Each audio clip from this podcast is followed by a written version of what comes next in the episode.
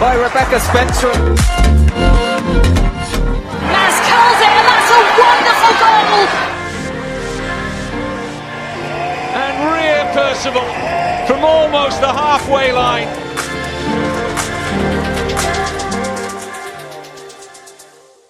Hi, folks, and welcome back to N17 Women after a long international break. I'm here with Rachel, Sian, and Caroline, and we have quite a game to talk about. So, how are you all? I'm good. I'm a bit soggy because I cycled home in the rain, but other than that, I'm feeling happy to be here. Hanging in there, you know, there's a lot going on in the world of Spurs this week. Uh, you know, we won't get into the men's side of things, but plenty to talk about with the women's team as well. Yes, bit of a roller coaster day on Sunday, really, in many ways. Um, and I've been busy today as well. We've been um, the women's football review under Karen Carney is taking place, so we were presenting to uh, to her this lunchtime. So been a bit of a day, but pleased to uh, relax and talk about not completely terrible Spurs. Sounds like interesting week, interesting game. Uh, I think it ended up being a bit heartbreaking, even though personally I would have been thrilled to take a point away from this game beforehand.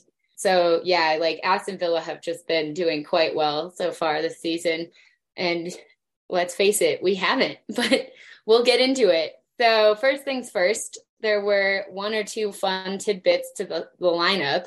Vicky Jepson stuck with Becky Spencer in goal and uh, had a back four ahead of her. But this time, the back four consisted of Harris, Molly, Amy, and the long lost Asmita Ale. Ahead of them, we saw Angharad James and Drew Spence partner in midfield, with Eveliina Summanen ahead of them. Ash Neville took up an attacking position on the left wing today, and Celin took up the right. And of course, Beth England led the line. It actually ended up being more of a 4 4 2 with Eveliina playing farthest forward with Beth. And notably, club captain Shelina Zadorsky returned to the bench after her long spell out. So that was really great to see. So, what did you all make of that? Good to see Ash back in attack. We've been saying we wanted to see that and to see Asmita given a chance as well. Again, another thing we've been wanting to see. Just while we're talking about who wasn't there or was there wasn't on the bench there was no Mana Iwabuchi and we don't have any news about her so as one person returns we have another mystery absence but given the players that were there i think yeah i was quite positive about this it was really good to see um Celin also starting and I was glad that we perhaps had a break from seeing Ros in the starting lineup. Yeah, I think it's interesting to see Becky back in goal. I, I understand actually that period of absence for her was uh, was a lot about actually illness and little bugs that she picked up and things, so she wasn't fully fit.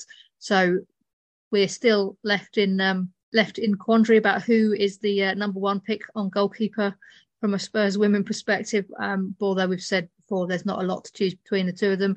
I think often the managers like Becky and her um, and her distribution and, and skills on the ball, and Spurs fans maybe get a little bit more cautious about those uh, um, skills on the ball when it comes to uh, her putting us in danger in a few instances. But great to see her back and um, and and obviously feeling um, 100% again.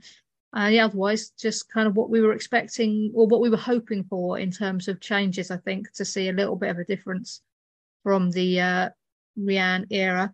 So good to see that those changes were implemented um, and that Beth was back in the starting lineup. Obviously, she's been having a few niggles and things, and I understand she didn't play last week. There was a friendly against Liverpool, which we won, um, and Beth didn't play in that one. We scored three goals without Beth in that game, apparently. So that was good news, but good to see her back and getting some minutes. Yeah, I was mostly just pleasantly surprised not to have any big uh, quibbles with this lineup. I was excited to see Asmita not just, you know, playing, but starting for once, because we really haven't seen that since the beginning of the season. Uh, so it was good to see her given an opportunity. And I think Becky starting again was a bit of a surprise um, just because it seems like we've we've tended to favor Tinny this season. But it it would be nice to see her get a run of games again. So I really didn't have any complaints about this lineup, and I, I thought it was going to give us a good chance of getting a result. Yeah, can't can't really say any more than that. So the beginning of the game looked pretty familiar, at least to me. we were putting on the pressure, disrupting their play. Maybe we struggled a bit to string some passes together, but it was starting to sort of all meld and we were starting to launch some attacks. But unfortunately, just around then, Aston Villa struck first, capitalizing on some of their pressure as we tried to play out the back. The ball made its way up to Ash on the wing, and she sort of tried to let the ball run ahead of her on the turn. Uh, but unfortunately, no one let her know Sarah Mayling was right on her back. And Mayling won the ball, laid it off centrally to Kenza Dali, who took some pressure from Angharad James and Molly Bartrip, but was nonetheless able to find Hanson in the box anyway. Hanson stood Asmita up with a touch and fired the ball into the back of the net. Boom. Uh, anything to say about that first goal? Wasn't good. It came really fast. It kind of definitely knocked us off uh, perch a little bit. And I think there was a few things. I think both Ash and Asmita started the game, I think, a little bit off the pace. And it I was wondering if, you know, for some of the players they they played over the international break, others it was a break and it felt like there was a little few minutes of getting into the running. And so I think Ash had a generally good game, but it started slowly. And I think Asmita was more obviously slightly off the pace for a while. And again, it's not unexpected. She's had so little game time that it's you know i think she's also did some really good things and seemed to get into the flow a little bit more but it's really hard for a player to come in and out of games like that and i think Hanson was good last time we played them and you know she's a really strong player uh, you know sort of physically strong and has just got that ball control that is hard to defend against. So i think Asmita was put in a difficult position but it wasn't great. Yeah Asmita definitely had some rest which i think was to be expected. And overall, you know, having such a long break with it being the international break and then the FA Cup weekend, um, we definitely looked like a team that hadn't played in a while because Aston Villa, you know, obviously their cup game didn't go the way they would have liked, but that was a good opportunity for them to play. Um, so they had a bit of an advantage coming into this game in that aspect. But I, I didn't think that our our positioning necessarily was the worst on this conceded goal. It was more just a matter of, you know, that that restiness, the individual moments just not going correctly. So it was disappointing to concede that early, but I didn't feel terrible about the goal. Yeah, I mean, I think uh, going into the game, I wasn't expecting too much out of it. To be honest with you, Aston Villa are kind of where we were last season, the best of the rest, and and have been a good team. And coming up against them as the first team in this next run of games struck me as always going to be difficult. So um, I think there was probably a sense of inevitability about them scoring first, uh, and just felt like, and it wasn't a great goal. Bit slow off to start. Um, just yeah, just didn't didn't. I mean, at that point, I think it was like, okay, right, here we go again. Um, and certainly in a minute, it really was. Yeah, just a flat-footed goal all around. Like, yeah, from a number of our folks. Anyway, uh, that happened. And then Aston Villa grabbed a second just 10 minutes later, right after the ref awarded Villa a free kick off an Angharad James high boot. Aston Villa got there first from that resulting curling free kick. Anna Patten, I think it was, knocked it down across the box. And of course, Rachel Daly was there to finish it. Very curious on your thoughts about this one. So let's start off. First things first. Did you guys think that boot was high enough to warrant a free kick? Because, like, I don't know, but like you, it's hard to judge height on the television, especially when the camera's coming from above. Yeah, no, I think it was pretty high. I think it was a it was a silly one, really. Yeah, I, I agree. I think it, it at the time it seemed like oh, this is a silly free kick to give away. So it wasn't one where you thought it was a bad ruling. It was just yeah, yeah. And I feel like sometimes those are called and sometimes they're not. And so whenever like a goal results from one, it's always a little bit like, should we think about this? Um, but yeah, fine. I'll I'll take it. so now on to the actual free kick. Uh you know, we've had problems with set pieces all season, and it seems like now they're back to bite us. What do you guys think? I mean, I mean exactly. It's a recurring problem. We just don't seem to have a good agreement in place on who is marking who, who needs to be where. and we just we just get caught out constantly on them and we saw that in their third goal as well unfortunately and both goals they would play the, their ball was not directly to the to Rachel Daly. It was always played to somebody else who knocked it back towards Rachel Daly. And I think it was just that extra step that we hadn't prepared for and weren't able to defend. So people were on Rachel Daly but then there was that extra time which is taken up by the ball bouncing you know going to one end of the box and coming in again. And in that period she made these runs in both goals. And i know we're jumping ahead but she makes very good runs and she's good at heading the ball and yeah we weren't defending. it's funny right i think like I I think it's a little bit criminal to like leave Rachel Daly unmarked in the box even for a second, even though it's like on the second ball. And it reminded me of like I saw a tweet about it was about Gotham FC and the NWSL actually because Lynn Williams scored on a somewhat similar play and someone tweeted like I imagine that realizing you've left Lynn Williams unmarked in the box is like leaving your house and locking the door and realizing that you forgot your keys in there all of a sudden. And I think it's like the same thing. It's like as soon as I saw her coming, I was just like, oh no, no. But it was also different players doing it. Like I think this was the one where she came around Molly and she like actually came around goal side of Molly and then got in front of her between her and the ball. But the next one she was being marked by Amy and that one she did like a whole run round and used almost like Eveliina as a you know as a block. So I mean she her runs are just really varied and you can see our players like holding her, being on her, and then they're not. And it's just like instant yeah, her movement is just superior. Yeah, so didn't stop there though. Even 2 0 down, Spurs kept on attacking. I think notably, Ash almost put away Molly Bartrip's free kick um, a little bit after that and was, you know, dialing up the attacking pressure. And just a few minutes later, all of Ash's hard work was finally rewarded with our first goal of the game. Celin Bizet picked up a wayward Philip pass and laid it off to Angharad. And then Angharad found Beth England, who spotted Ash on a run into the box. Speaking of good movement, uh, Ash probably would have taken the goal herself if Hannah Hampton hadn't just absolutely cleaned her out. We can talk in a minute about whether that was a penalty or not, or whether it would have been a penalty or not. But it did not matter because Eveliina had made the follow up run and was right on the end of that wayward ball to latch onto it and put it away. So, what do you all think about that? Excellent stuff, really, wasn't it? I mean, you know, just that movement and that, um, and, and Eveliina following up, having somebody in the box to follow up. You know, how many times have we said if there'd been somebody in the box, you know, and it meant that we didn't have to worry about what the ref's decision was. It was a goal, and that was that. So great to see. And you know, maybe uh, Eveliina needs to be banned for a couple of matches um, more regularly because she seems to have come back and been doing. I mean, we knew. I mean, she was playing well before, but she wasn't scoring these goals, and she's now what three in the last two. So, um, long may it continue. And a couple for Finland as well.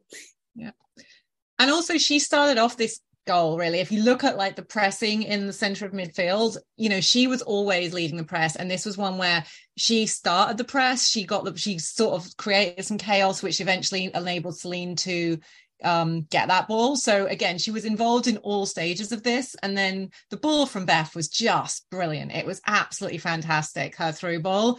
And I mean, so she was, you know, she played a massive part in this. And then Asher's run, um, you know, getting to the ball before the goalkeeper. So I think it was definitely a penalty if it hadn't been a goal. And then Eveliina, there were three Villa players coming at that ball, and Eveliina was behind them and slid through to get the ball. So she actually, it was that sort of determination was really impressive when I rewatched it. I was like, yeah, she put in a lot of work there to finish it off. So I think all round, like all of the players involved in that did a really good job. And yes, Hannah Hampton definitely brought down Ash. But then I had this really interesting conversation on Twitter with Stu Heeps, who I am guessing is the father of Eleanor, perhaps, because he knew a lot about goalkeeping, um, and said that who said that they've changed the rules, and so now that wouldn't have been a red card. It would have been potentially a penalty and a yellow card because it's not meant to be double jeopardy. So in this case, assuming that you said the referee played, you know, allowed play to go on, and so you got the goal, it should still probably have been a yellow card, but not a red card for Hannah Hampton. But she didn't get any cards. I mean, I'll take the goal instead of her getting carded. That's perfectly fine in this case. but yeah, I think this was a really good example of how the formation change helped get Eveliina into a better position.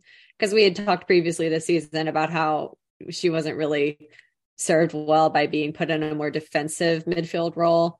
Um, and having her up there as kind of the second striker, it it really seems to be unlocking her capabilities.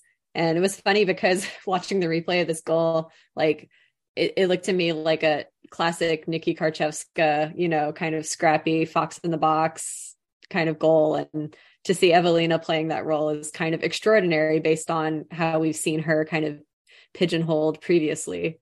So, I mean, major kudos to Eveliina for being so tenacious and yeah, battling off three players to get that shot off. That was incredible.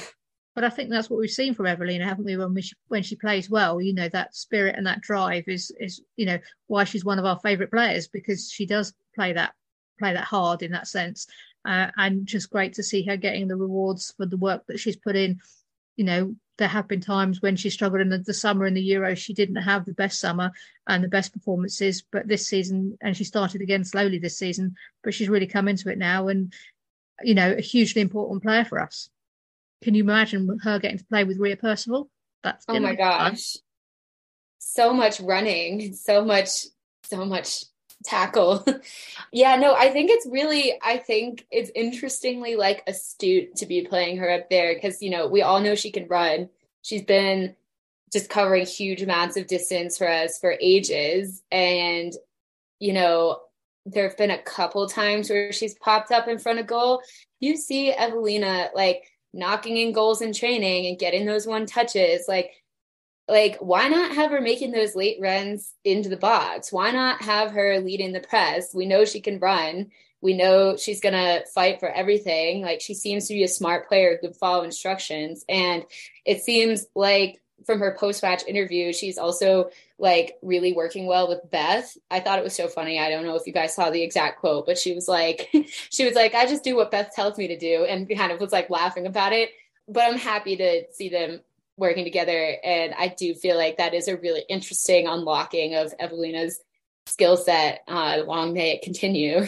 so, what are your guys' thoughts on the rest of that half? I know that kind of capped at the the goals, um, but you know there was still a whole second half of the first half to go. It was a it was a weird afternoon because obviously the men were playing at the same time, and obviously we were keeping an eye on the other games in that kind of relegation zone.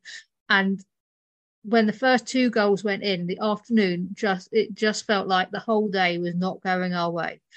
Um, Brighton um, and Reading were both winning in their games. The men were losing at Newcastle. Uh, it just felt like it was just not going to be our day and perhaps not our season. But then we got that goal back, and actually, we did, you know, we didn't look like a significantly worse side than Aston Villa. We were holding our own against the best of the rest, uh, and you know, I, you know, the players were in there and fighting for it, which is more than the people who went to Newcastle got, I think. So, um, no, I, uh, it was, it was, you know, we were still in it at half time, which we hadn't been. I, I think at that two when we went two 0 down, I think a lot of us went, okay, it's just not our day. Um, but then we got another a goal back and everything's to play for again, isn't it? So I definitely shared that sort of sense of depression at 2 0 down with and and also Reading were 2 0 up and um Brighton were 1 0 up.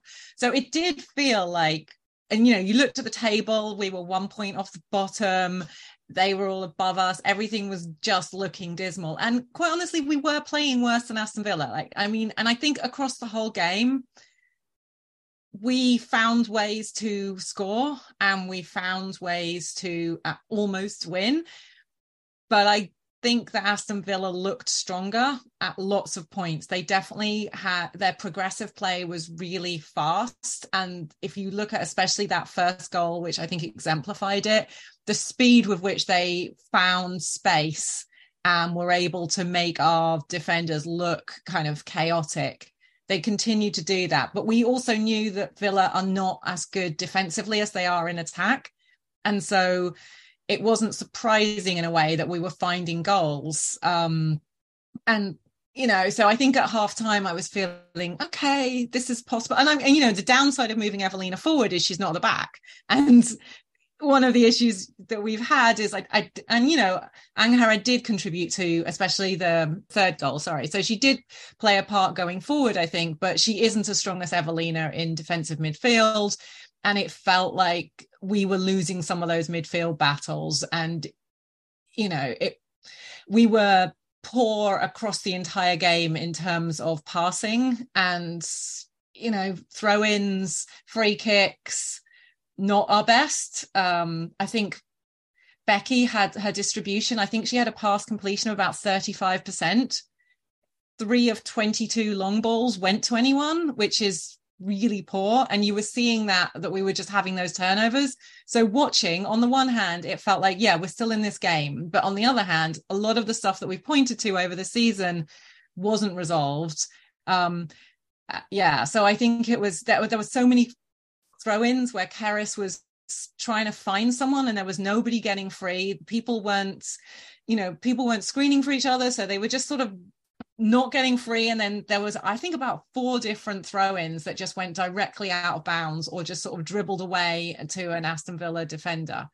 And so just things like that felt very frustrating. And you know again i guess those are the small margins that you can fix but i think that's an interesting call out about becky's pass completion rate because typically we see her favoring short passes and that was not so much the case in this game and I don't think that winning our aerial duels has ever been a strength of this current roster. So it's kind of a weird strategy to me to have her doing more of the long balls. But I also think your point about having that kind of trade off with Angharad playing more defensively is interesting because I agree. Like, I don't think either of them are particularly strong defensively. And that's just kind of a general issue with the squad, um, not having a true sort of defensive midfielder currently fit anyway. But I do want to call out the fact that Angharad was really positive in the attacking sense in this game because I've definitely been like very harsh of her this season. And I thought she had a really strong game going forward. I think she was involved in at least two of our goals. Um, and just seeing her being more focused on making progressive passes um, rather than kind of playing it safe as we tend to see her do. So I think overall it, i have to say too it was difficult for me to have like a full view of this game because the fa player was having an absolute nightmare. Like even on our first goal it it cut out completely. And when they showed the replay they were really only showing um the you know potential penalty question so i didn't even know that it was eveliina who had scored until halftime so that was less than ideal. So if I have some gaps in memory, that is why. I feel like I might have like a similar but slightly different perspective on the throw-ins because what I just did this morning was I watched the game back on 2x feed on Spurs Play. And I think what happened with the throw ins, because for the first few of them, like the first two maybe, we actually had a routine. Uh, like there was this cycling happening that was like freeing up someone in the middle but we only had one routine. And then once Villa figured it out, there were just no more ideas. And so you could see Keris looking for the person getting free in the middle.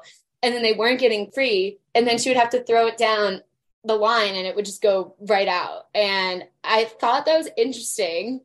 It, like, I guess at least there was one. Maybe that means we'll turn up with a few more next time. But like, eh, but because we, used to have a different routine because i have this really strong memory of Keris especially.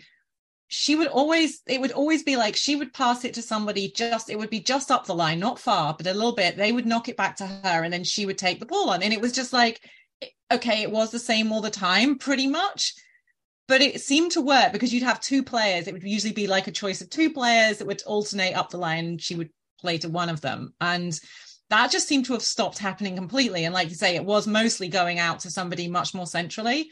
And I don't know if they'd made some decisions about this was a better way or a faster way to progress the ball than down the wings but yeah it was weird. Yeah. it was it it was really noticeable that it kind of just jammed up. Yeah. And i couldn't get a sense of what there were like barely any throw-ins on the other side right? So it was like what it was hard to get a sense of like exactly what the instruction had been there. So let's move on to the second half. I think we pretty much already covered how we were feeling then, but we did not have long to worry about that because right off the bat, we grabbed another. Ash crossed the ball after some lovely hold up play from Drew Spence in the box. Celin Bizet flicked Ash's cross on, and Eveliina Summanen again popped up to finish. Beautiful goal. It also did come from a throwaway. But what did you all think? Well, it was just good to see us being more composed on the ball than we tend to be. Um, you know, just having those like quick, crisp passes. It took, you know, Villa's defenders out of the equation. So hopefully we can see a little bit more of that from set pieces like throw ins and free kicks in the future because it, it really felt like in that moment we had a plan and executed it well. But it was just a beautiful team goal, you know. Yeah, nice to see, you know, actually, you know, some plays working, some, you know, players play, not all relying on Beth to get the ball in the back of the net or those kind of things and seeing Ash get back into the game in that way. I still don't think she's back to her best, but she's certainly had a better game this time round. And Celin, I think, had a great game. You know, particularly those last two um, two goals. She played an important part in them. And as I say, she we'll, we'll talk about her coming off later on. But um, just yeah, just nice to see some team. You know, some putting putting the the passes together, putting the plays together, those kind of things that develop confidence, which is what we've been lacking for the last few weeks because of the results um, what we need is that confidence and those kind of things i think are going to help with that as, as a team rather than just great beth we've got beth and she can score yeah what the others said i mean just on celin having a good game i think she actually it, she came into the game as well like the thought i was thinking for at least the first half hour that she was really struggling against hanson who is a sort of player that you're going to struggle against um and we weren't having a lot of joy down that wing. It felt like things were being moved over to the other side a lot of the time. Um, but as you said, she then came into the game, especially in the second half, until she went off. But yeah, she so she did definitely she played a lot of some really nice attacking football. Um, yeah.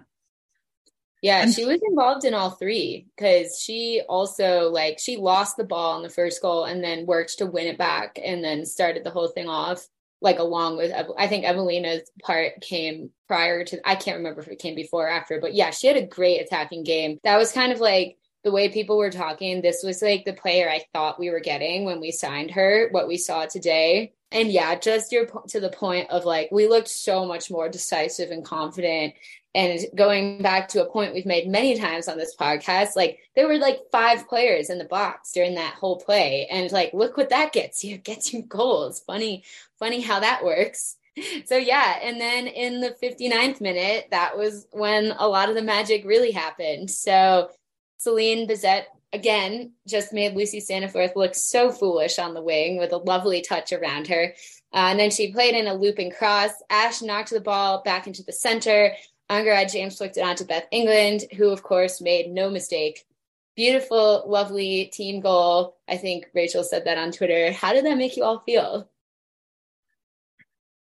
I think uh, kind of uh, unbelievable at that point. We'd gone into the game not really expecting too much from it. We'd gone 2 0 down. Um, and after the way we played this season, we were expecting even less than we had at the beginning of the game. And now here we were beating the best of the rest this season. Um, it was it, it yeah it was a it was a feeling of disbelief I think at that point. Mine was actual disbelief because the FA player had once again cut out and I missed the goal. And all of a sudden the score line said three to two in our favor. And I was like, oh, okay, cool. Glad, glad to have not seen that. Um, but once I eventually saw the replay, yeah, it was another really strong team goal.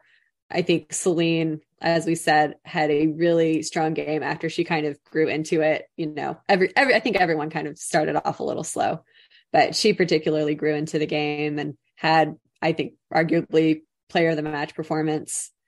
Um, but it's it's always great to see Beth score a goal, you know, but to have her I mean, she scored the game winner, but at the same time, to get goals from Eveliina, it's nice that we're kind of sharing the load more.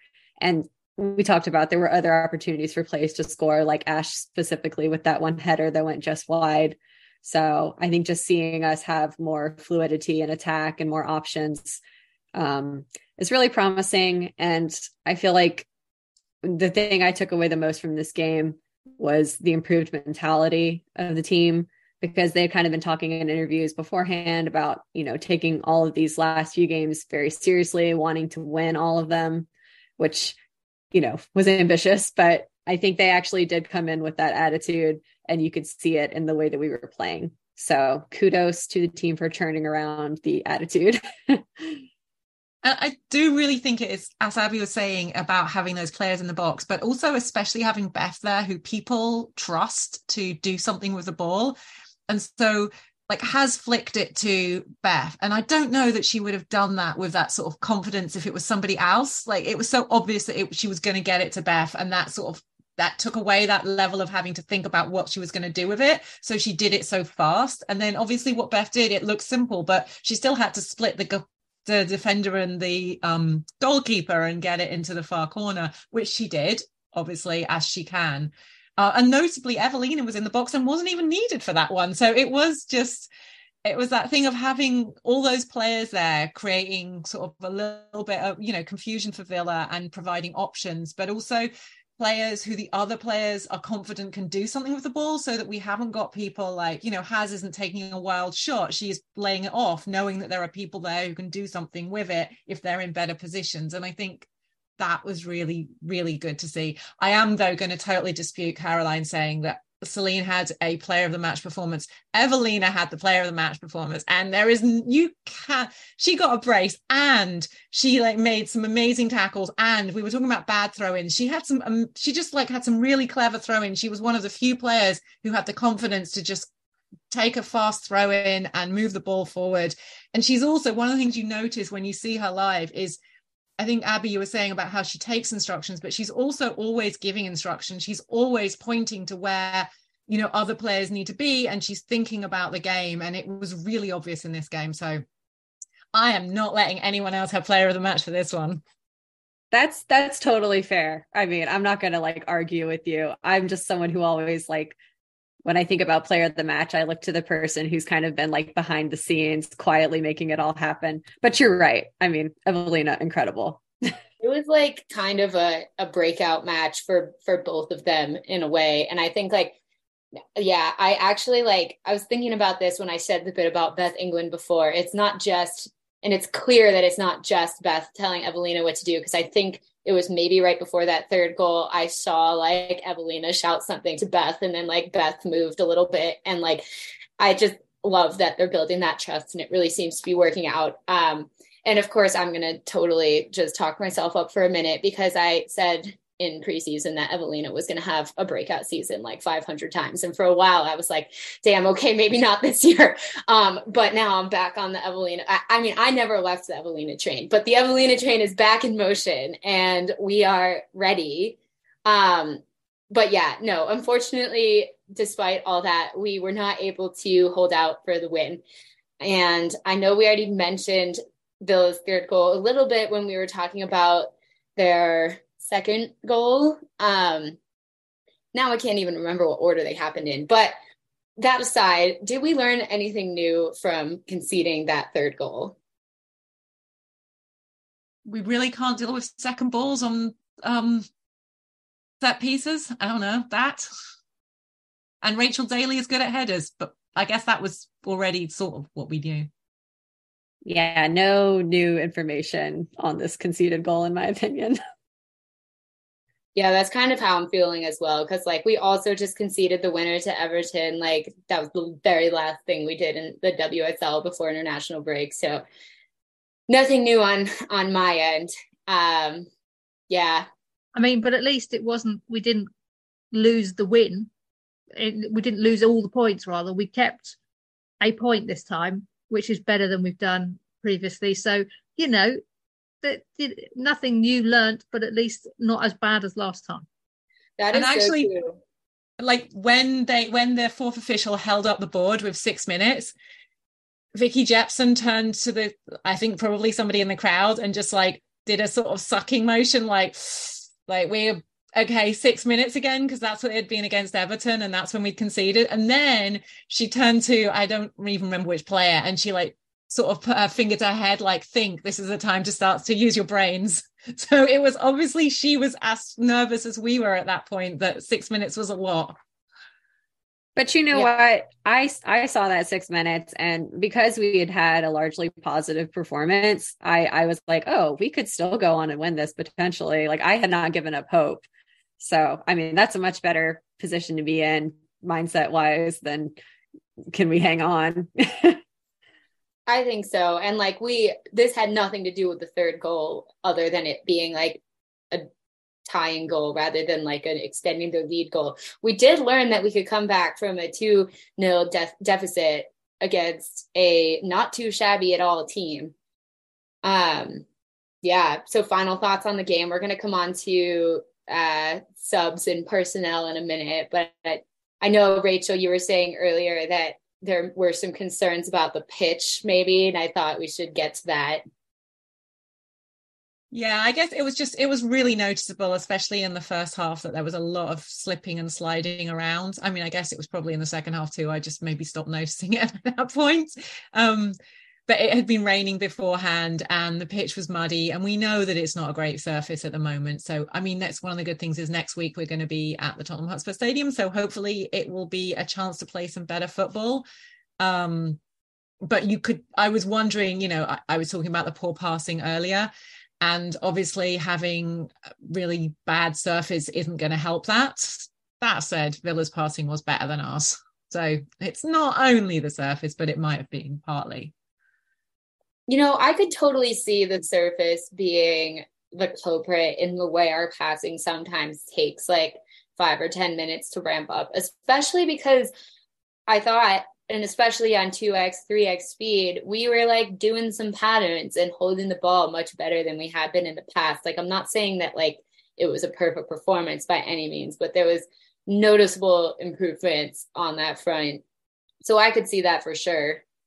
So yeah, things ended all square, and uh, that was that. But there were two players in particular in this game we hadn't seen much of in a while, and that was Asmita Ale and Jess Naz. So I wanted to talk a little bit about how you guys think they did. I mean, I think Jess is back to be, you know, has come back with that attitude that we like from Jess. Sometimes when she comes back from injury, she comes back a little bit cautious and trepid, and she showed again that she's not, you know, she's back for the fight with this one. Um, I think as Asmita, as we've said, was rusty and was going to be rusty because she hasn't played in so long. But I don't, you know, that first goal aside, I think she had a, a, a tidy game. Uh, and, you know, getting back into things um, is, is good for her and giving her some more game time is great. So, um, yeah, I think both of them did did well in the circumstances. Yeah, agreed. Especially on Asmita, I think she needed some time to get into the game, but she had quite a few kind of important interceptions, and I always enjoy seeing her kind of her vision for the game. I think is really strong. So just her pass selection once she made those interceptions was really good. So I think she just needs more playing time, which we've been saying all season. So that hasn't changed. Yeah, I agree. I, I, mean, I said at the start, I didn't think she started very strongly. I think she grew into it. Uh, all the stuff that you said, Caroline and Sian, about what her strengths are, are there. And also, I wanted to see Ash playing at the attack, and we need somebody else who can play as a fullback if Ash is going to play forward. And you know, she was involved in lots of our attacking, um, two of our goals, no, actually all three of our goals. So, you know, those also wouldn't have happened if we'd have had Ash playing at right back. So we do need Asmita to be playing well for our whole team to be doing the things that it's doing best. Yeah, agreed. So um, I wanted to talk also about our subs in general.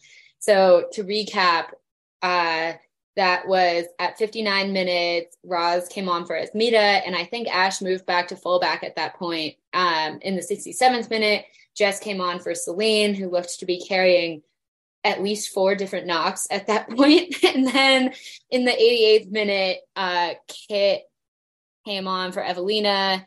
and Cho, or sorry, is that what happened? I think Cho came on for Eveliina and Kit came on for Beth. Double sub. Not exactly sure where everyone ended up. Uh, so, what do you think of those subs? Well, um, Roz came on, I guess, as we knew she would, and straight away had a shot from really far out that we were like, why? why are you shooting now? And then not that much later in, uh, a little bit later in, she got closer to the goal and decided to pass, and we're like, that that's where you shoot. Um, so decision making again from Roz was not where you know she's had some great periods of play um, in the second half of the season, but that was not it in this game. Um, Celin, I'm worried about because she was holding her arm like like it was hanging almost um, uh, before she came off, um, and so don't know what's going on with that. But I'm a little bit concerned that it is going to be something that's not great. I'm hoping it's just cautionary and painful in the moment, but nothing terrible. Um, but we know what happens with us and injuries. Um, and with uh, Kit coming on, great. She's still warming up into the season, I think. But um, Cho coming on was not exciting for me. And when she got the ball and was running down the wing towards the goal, you're just like, yeah, but nothing's going to happen with that. Um, and it's it's a shame to say. I mean, I mean, obviously, we know Beth was on limited minutes and wasn't going to play the whole thing, and I think she played longer than she was supposed to anyway.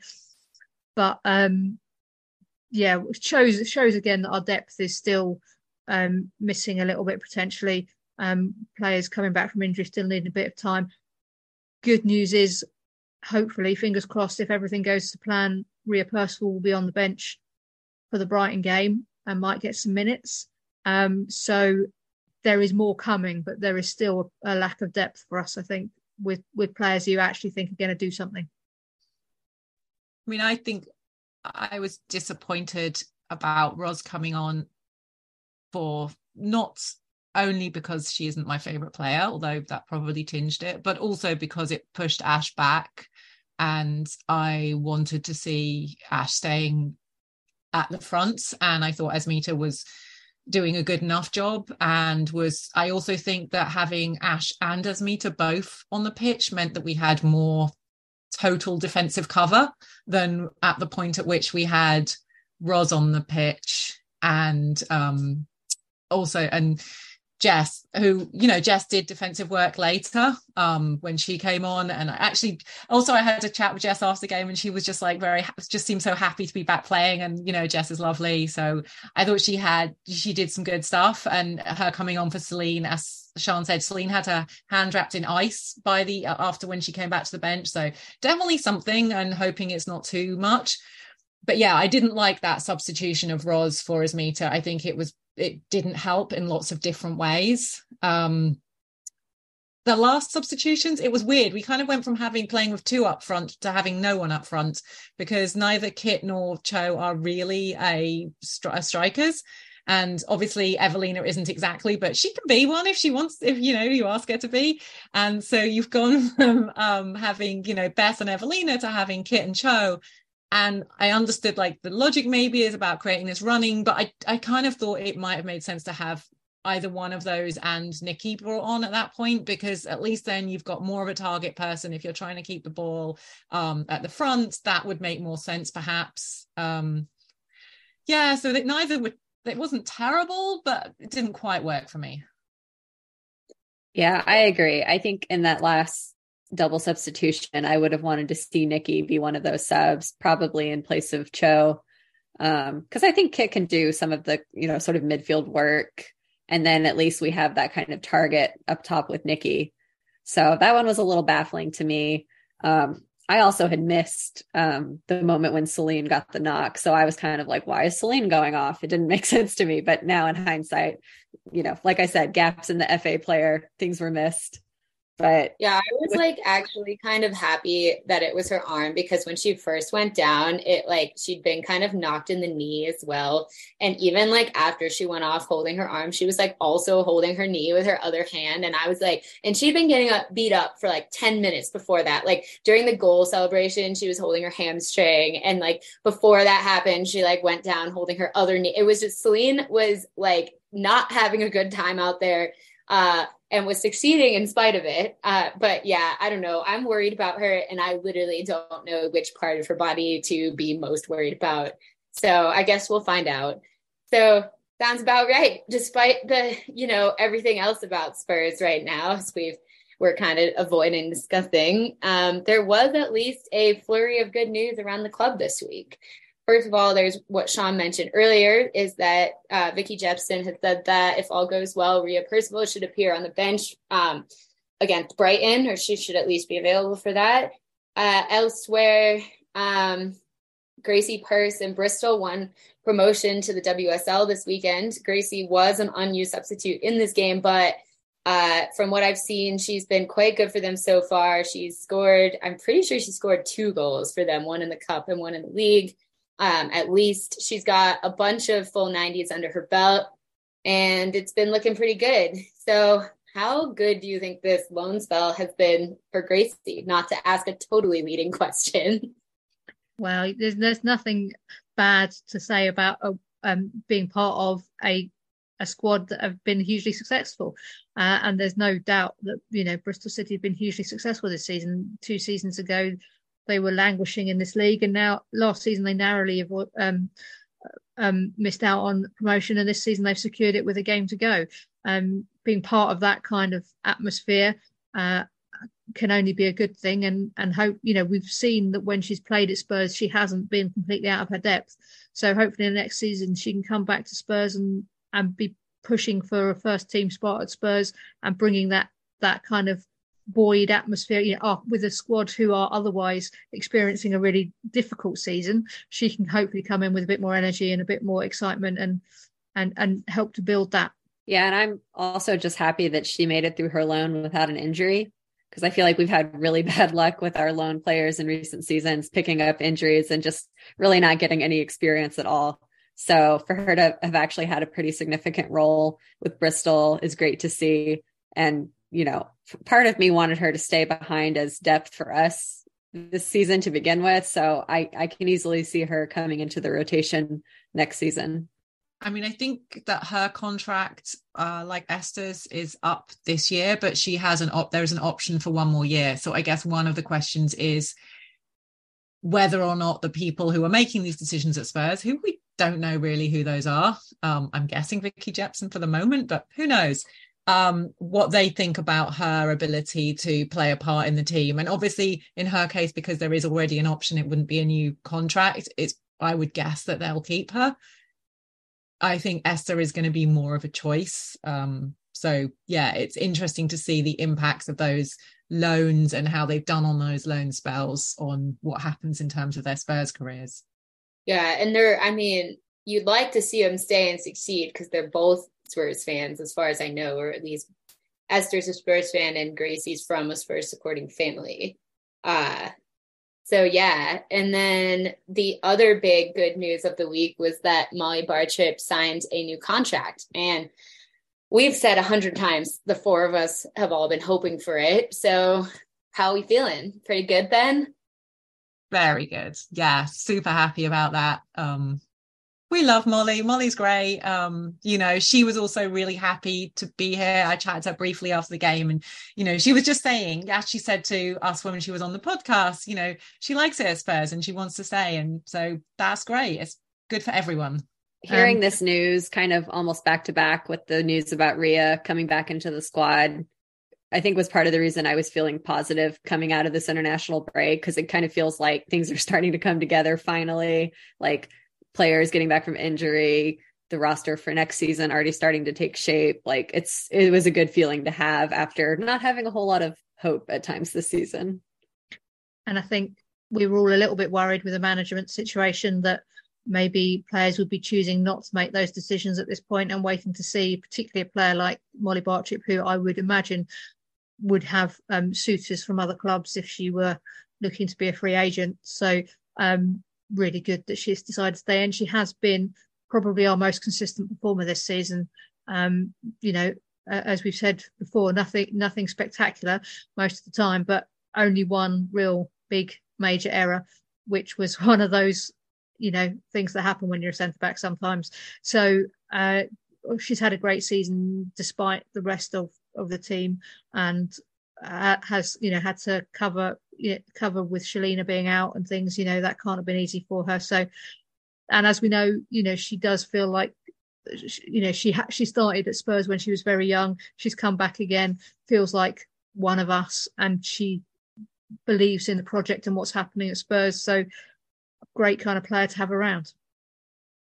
I was going to say as well, I think she's been really unfortunate in a way. I feel like she could potentially have been in the conversation about England with all of the other centre backs sort of like falling by the wayside if Spurs had not had such a disastrous season this year. Like if we'd have been having the season that we had last year, this year, she might be one of those names that people were starting to sort of like, you know, say it, you know, like, oh, maybe, you know, outside chance, blah, blah, blah. and she's not, and that's not, she's not going to be in the conversation because, you know, our defense does not look impressive and her numbers do not look great. But I don't think that any of us think that's because she isn't a really consistent um, centre back.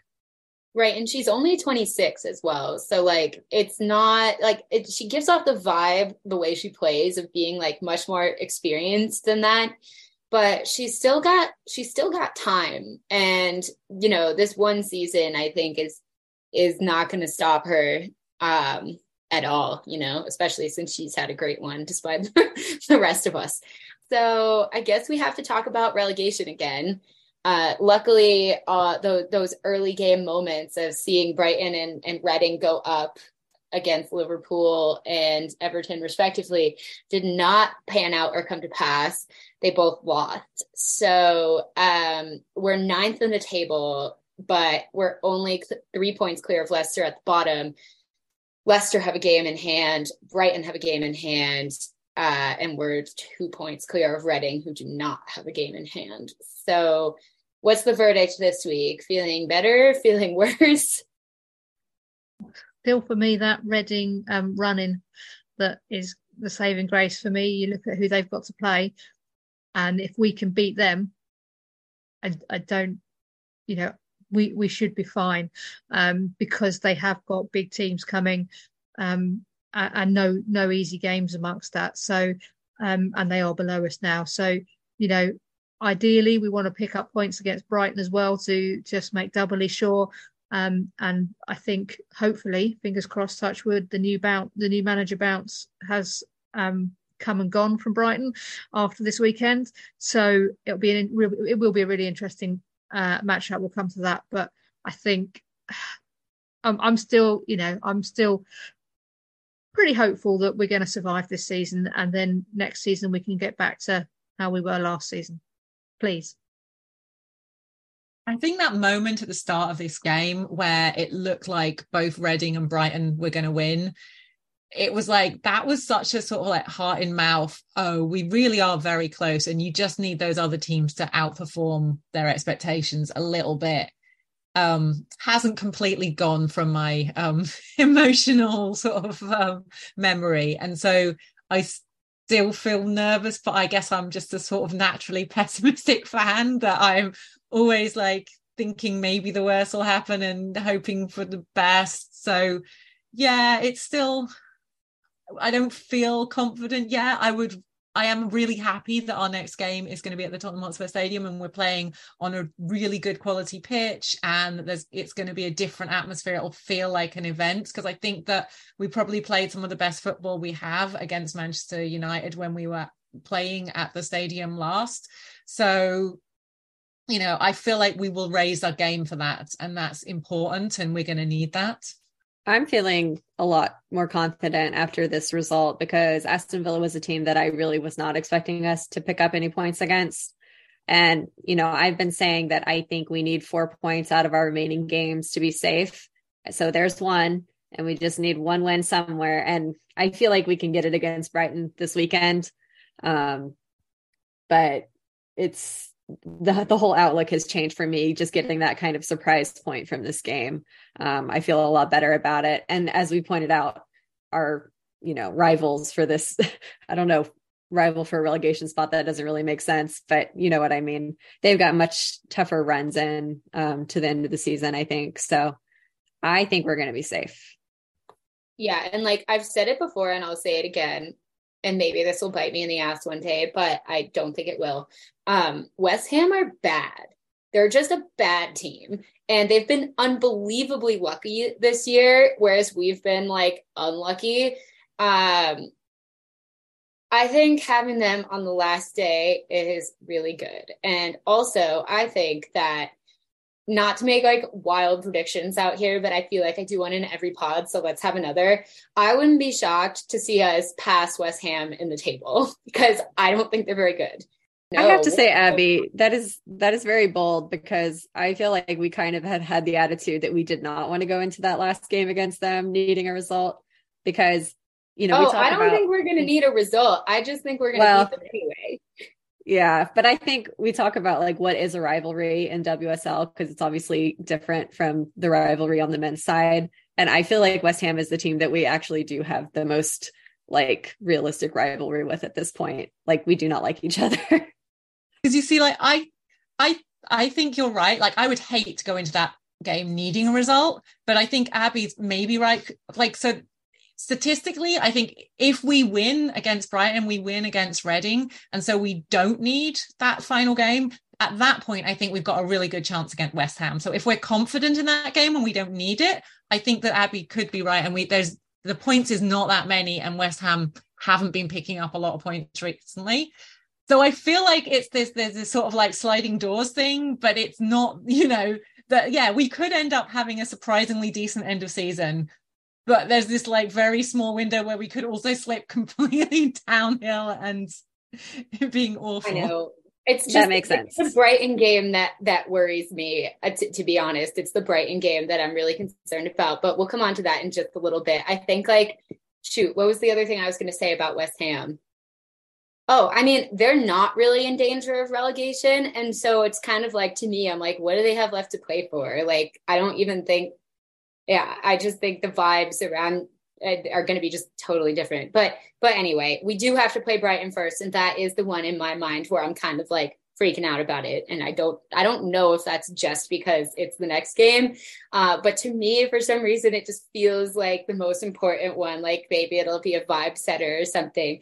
Uh, so yeah they just hired melissa phillips who was London City's manager in the championship. And they had a very strong start to the season under her, was absolutely loving the way they were playing. Uh, and then she went to Angel City to become Angel City's backup. And then Brighton hired her from Angel City. And I will just say, I did not know she was available. And I'm enormously jealous that we were not all over that she would have been just a great option. They did look to have turned things around, but then they lost to Liverpool this week, and that was not as good. So coming into the game, they've got one loss, and we will have just drawn Villa. How do we feel? I think as I said before, like I'm I'm really happy this is the main stadium. I feel like this is the game that we need all of that energy because like you said, it's not going to be an easy game. I'm not expecting 8-0 or even the 4-0 from last season, but you know, I don't think their defense is that solid and I think that it's you know, I, I still think that it's a game that we can win and that we could outscore them. Um so I'm yeah, I think it's going to be tough, but I'm sort of feeling like we're going to get it. I mean, it's Ash Neville's 30th birthday, so we've got to do something, right? We've got a party at the stadium for Ash. I, I think it's, I, I, yeah, I think it's a big game. I think it's an important game because if we win this one, I think everybody says, you know, we're pretty, we're pretty much safe at that point. So it's a huge game, and confidence-wise, I think the result against Villa is huge. Getting a point against Aston Villa, which we weren't anticipating. The confidence in the way the team were playing was good to see, and the, the result will have only improved that. As I say, hopefully Brighton's new manager bounce has has gone. they're not going to be the team that they that we beat eight 0 Obviously, they're going they're a better team than that at this point in time, and we're not the team that we were at that point. Obviously, with our with all the what's happened since, but I do I do think it's a really good opportunity in at our home grounds to to beat Brighton and to take that next you know this this game against Villa was a first step to ending the season well.